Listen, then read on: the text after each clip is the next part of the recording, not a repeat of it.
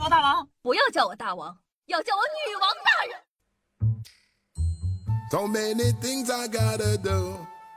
嗨，各位手机的听众朋友们，大家好，欢迎收听今天的女王有药，我是你们凯的夏夏夏春瑶啊。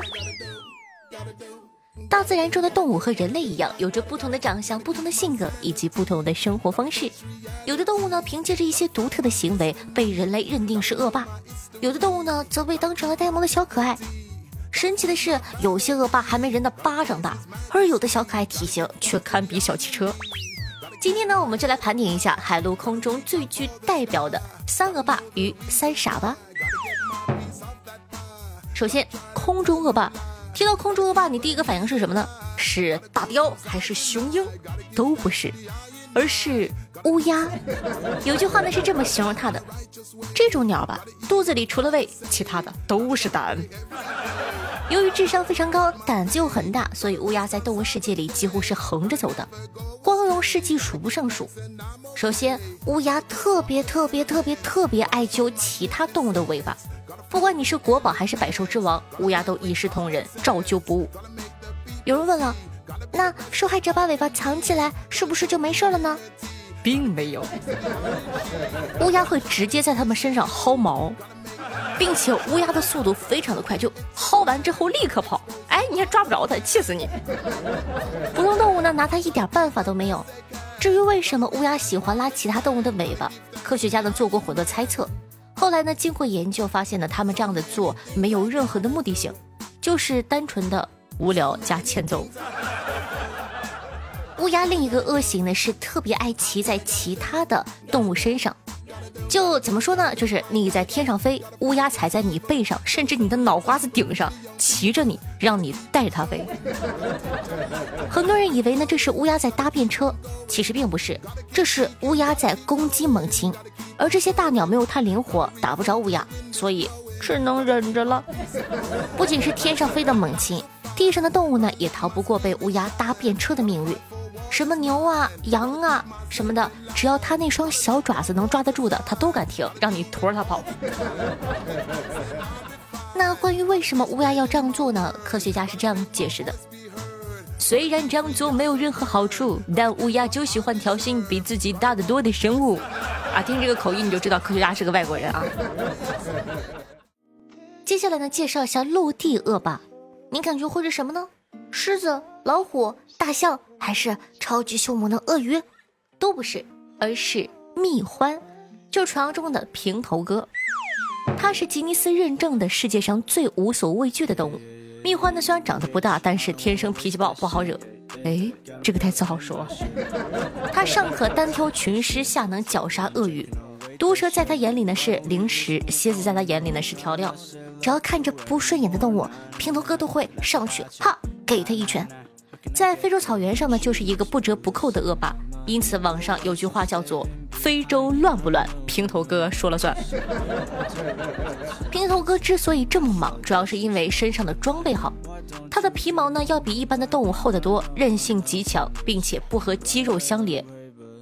说明什么呢？说明再猛烈的攻击对他来说也不过是挠痒痒，他不疼。就算是一群狮子，也要花上两三个小时才能击倒一只蜜獾。所以呢，几乎很少有猛禽会主动招惹它。另外呢，蜜獾还是世界上少有的能够免疫毒素的动物。剧毒的眼镜蛇在他眼里，不过就是一根长一点的辣条罢了。换句话说，蜜獾的物抗和法抗点满了，朋友们。蜜獾的凶猛呢，在整个草原上都是有名的。猎豹小的时候呢，背上会长出一条灰色的长毛，有的科学家认为呢，这是在模仿蜜獾的外形。这样的话呢，小猎豹可以借此来吓跑天敌。当然了，蜜獾虽然凶猛，但也不是无敌的，有的时候玩脱了，也会丧命于其他的猛兽口中。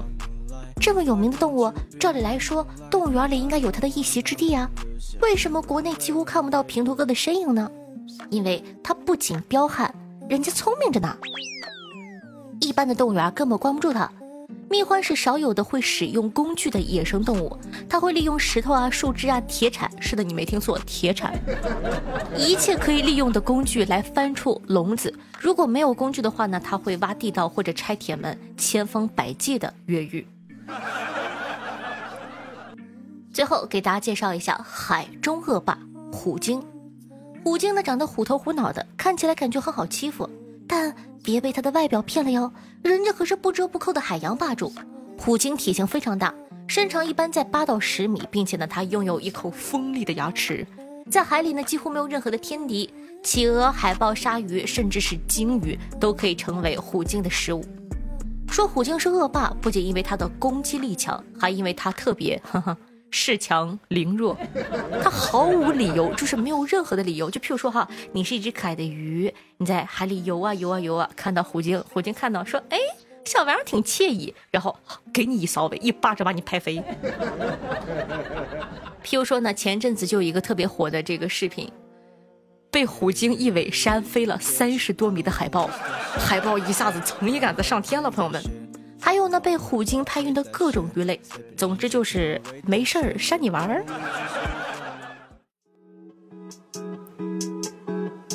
那说完了三个霸呢，再来说一说这个三傻。网上呢把傻狍子、翻车鱼和鲸头鹳并称为海陆空三傻，这大家应该都很熟悉了。但其中呢，其实有不少人类对他们是有误解的，比如说这个地傻狍子。狍子呢是东北地区常见的一种动物，它和鹿是亲戚。但和灵动的鹿不同，在东北地区，人们叫它傻狍子，这就已经说明了一切的问题。傻狍子的好奇心非常强，平时呢遇到危险时，他首先会把屁股上的白毛炸开，然后开始原地思考，呃，我要不要跑呢？网上呢流传说，狍子就算是真的逃跑了，也会因为好奇跑回来看看刚才发生了什么。遇到猎人的时候呢，少部分的狍子还会直接把头埋进雪里，以为这样猎人就看不到它了。狍子的这种傻呢，其实是有理由的，因为它们平时呢只在很小的一个区域内活动，所以呢，当受到惊吓的时候，狍子并不会逃得很远，等躲避到他们认为安全的时候，就会再次跑回来觅食，看起来就像故地重游一样。空傻。金头冠，金头冠呢，就是那种下巴壳子啊可老长了，捕不到鱼，急眼了啥都敢吞的鸟。金头冠呢是生活在非洲中部的一种大鸟，平均有一点二米高。由于大嘴巴长得像那个鞋拔子似的，看上去非常的憨，所以被称为鸟中哈士奇。网上流传着很多金头冠犯傻的视频，但他只是看着憨厚，其实并不傻，并且还是个不折不扣的猛禽。比如半小时吃不进去一条鱼，因为呢，他的嘴实在是太长了，他只能不停的夹夹夹，缓一缓累了，然后再加加加，缓一缓又累了，然后再加加加。他不停的调整位置，不然一仰脖鱼跑了。金头冠如此挑食，其实因为它的嘴巴构造并不适合吃小鱼。在野外呢，它主要吃鳄鱼幼崽。是的，你没听错，鳄鱼幼崽，或者是肺鱼这种体型比较大的鱼类。接下来，海闪，翻车鱼。翻车鱼呢是一种非常奇特的鱼，它是鱼中的巨无霸，最多呢可以长到三米长，体重更是可以高达二点三吨。翻车鱼之所以被称为海傻，网上呢是这么说的。不会游泳，傻到渔民都不要；喜欢晒太阳，但经常会把自个给晒死。看到死去的同类会悲伤过度而死，会因为害怕撞到其他鱼类紧张而死。至今没有灭绝，全靠生的多。然而事实是，除了翻车鱼的繁殖能力确实特别强，其他的几乎都是谣言。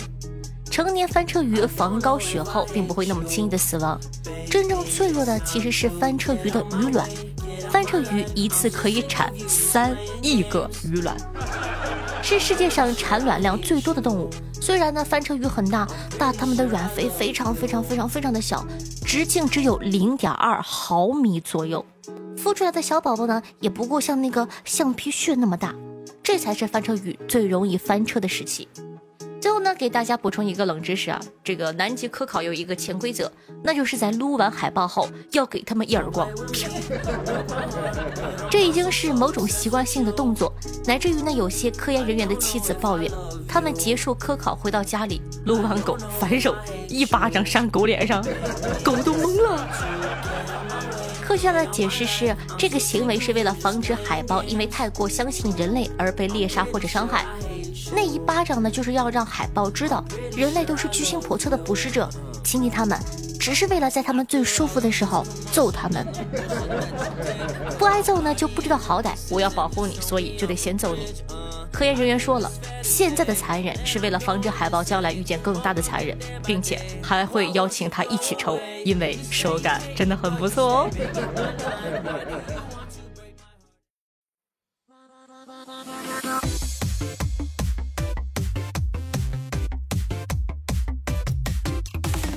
嗨，欢迎回来！您正在收听到的是《女王又要》，我是你们可爱的夏夏夏春瑶。那喜欢我们节目宝宝，记得点击下播放页面的订阅按钮，订阅本专辑《女王又要》，这样的话就不怕以后找不到夏夏喽。我的新浪微博主播夏春瑶，公众微信搜索夏春瑶，还有更多的惊喜。然后呢，抖音号幺七六零八八五八，每天晚上的九点钟呢有现场直播互动，期待你的光临。私人微信 s s r o n e 零小写，也可以多多的关注一下哦。那在收听节目同时，记得点赞、评论、打 call、转发一条龙服务。最近呢，表扬一下大家，现在看排名是有在上升的，所以说非常感谢大家的喜欢和支持，也希望大家一定一定一定要记得。一条龙服务哦。接下来呢，感谢一下上期的打赏大爷。那第一名呢是我们的清风如旧和王王王王王并列十八个喜点，感谢醉梦江湖浮生若夏并列。哎哎，对，对不起，还有听友三幺零幺零五零三九并列六个喜点，第二名。那接下来感谢一下凯的聂笑某两个堆后了，听友二九六九幺幺二零九小明炫下繁华宝爷。对上期的女网友要的大力支持，谢谢各位爷，各位爷有钱阔气。同时感谢夏凯的雷小明轩下彼岸灯火锤爆你的狗头和乾坤龙鳞对女网友要的盖楼支持，瞅瞅我小明哥有出钱有出力，谢谢。那咱们的上期互动话题是大家都有什么特长呢？看看大家都是怎么回复的吧。听众朋友小明轩下问道。夏夏，正经的特长还是不正经的特长啊？接下来为大家分享一波不正经的特长，而且我发现你们这帮男孩子不对，你们这帮老流氓，不正经的特长出奇的一致。听众朋友醉神屌丝说道：“我的特长，我的特长。”听众朋友就剩最后一滴了，说道：“其实我也特别长。”朋友们，你品出来了吗？你看，我跟你讲，这帮老流氓连名字都很流氓，一个叫做醉神屌丝，一个叫做就剩最后一滴了。所以说，朋友们，取名体现人物本质啊。当然了，我也有正经的小耳朵。听众朋友，醉梦江湖和成哥的第一条命说道：“我的特长呢是特别能睡觉。”倩倩美眉说道：“一喝水就长胖的超能力者。”水蜜桃的滋味说：“我的超能力是啊，不能离开你一下下。”听众朋友，夕阳想说道：“我有一种超能力，超级喜欢你。”听众朋友，哀怨的大学兽儿说道：“比如说超级命硬，我记得好像有个人正好赶上了两次核爆炸，而且两次都活着。”朋友们，听听这些善良的名字和正常的作答。那本期的互动话题是你希望用你的特长怎样造福人类呢？可以开发一下脑洞哦。听朋友，树洞先生一二一三八说道：“我应该也是最早的一批夏夏的粉丝了吧？可我为啥总觉得今年是第七年呢？第一次听的时候呢，我在厦门，后来去了上海，第二年呢去了浙江工作的四年，回家待了一年。”今年呢到天津，我怎么算都是七年啊！还记得那个时候评论过，我在宿舍的上铺笑，笑的床都在抖，下铺的同事对我投来异样的眼光，难道是我算错了吗？哎，不认真的，有没有课代表？赶快在下方的评论区跟他说一下，我们是几几年几月几号唱的看吧？呃，理论上呢是六年半了，现在啊。听众朋友，老公老公老公说道。喜马拉雅的老听众了，第一次点赞、评论、打赏，三次第一次都给了你，夏夏，大声的念出我的名字吧！呸，大骗子！我刚刚念完打赏榜单，根本就没有你，你这，你居然骗人，渣男！听众朋友，繁花宝爷说道：坚持不易，主播加油！苏苏说：不是前排没有骚话，但我就是想上夏夏的节目。听众朋友鱼丸粗面心愿下分享了一个段子，说啊，小的时候呢去奶奶家过暑假，因为肠胃不好，经常放屁。晚上呢跟奶奶一起睡，没忍住放了个连环屁。奶奶拍拍我说：“快起来去开门，你二舅骑摩托车回来啦！” 什么破梗？听众朋友闪闪有点泪说道：“谢谢，你要是实在找不到男朋友，可以联系我，我认识几个狗贩子，可以帮你联系一下哦。”我谢谢你，退退退。听众朋友卡奇薄荷说：“美丽的夏夏，我想问你一个问题，为什么现在相亲都要求身高？身高又有什么用呢？”呃，讲道理啊，我又没有相过亲，我怎么知道？我还是一个小女生呢。呃，我感觉可能是因为看起来更般配，或者为了下一代的基因着想。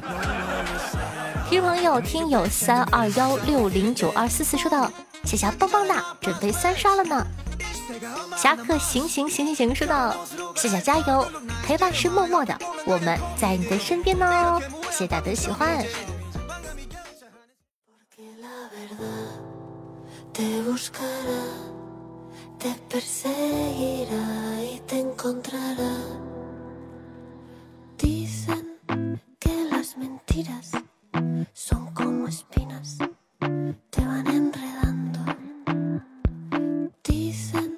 好听乐，开心的心情呢？这样的一首歌曲呢，来自 Rico 演唱的，名字叫做《真理》，是一首西班牙语的歌曲，希望你可以喜欢。那喜欢夏同学，记得在收听节目的同时点赞、评论、打赏、转发，一条龙服务，做一个爱夏夏的好少年。也希望大家可以帮夏夏把节目放到你的微博、朋友圈、微信群里，让更多人认识夏夏吧。好了，以上呢就是本期节目的所有内容了。欢乐的时光总是过得那么的快，我们下期再见，拜拜，好心情哦。